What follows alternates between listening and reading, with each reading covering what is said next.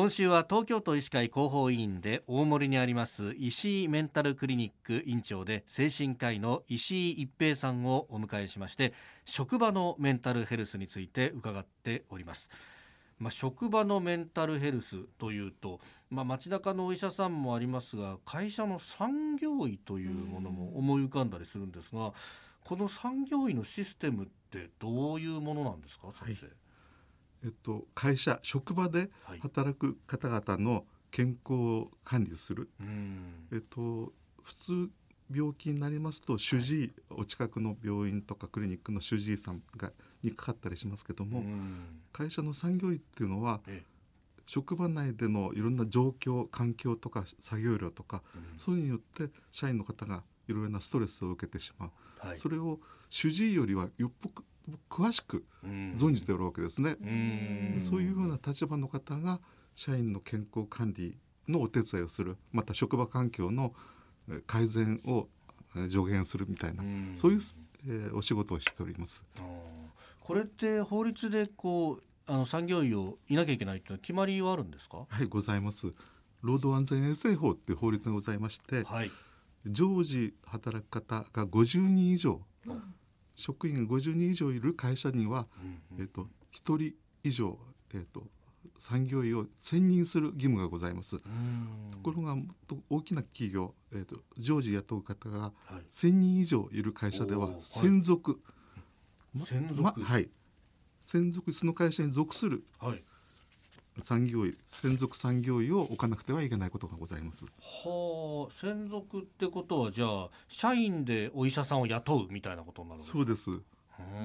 嘱託産業医は非常勤みたいなもので、はい。はい、月に1回程度あのそこの会社に行っていろんなお手伝いをするんですね。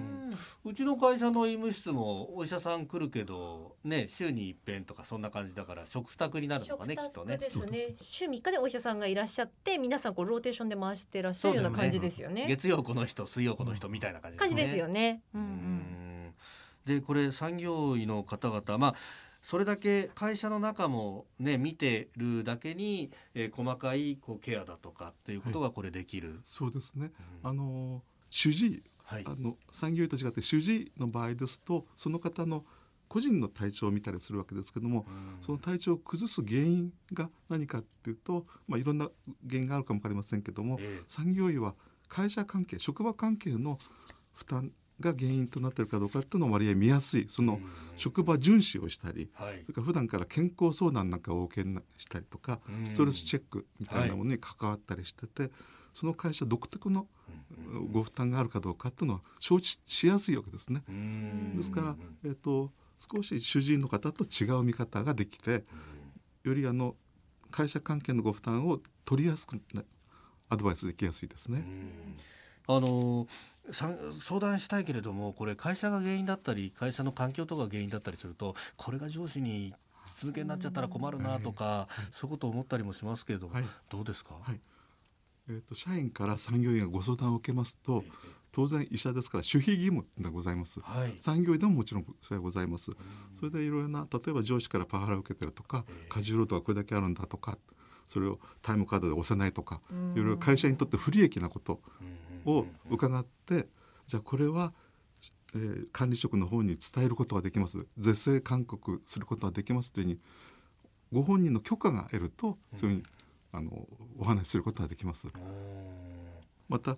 えー、産業医また、えー、社員にとっても不利なことをお話ししたことで勝手にそれそれを理由に解雇っていうのはできにくくなってる。できないようなシステムがあります。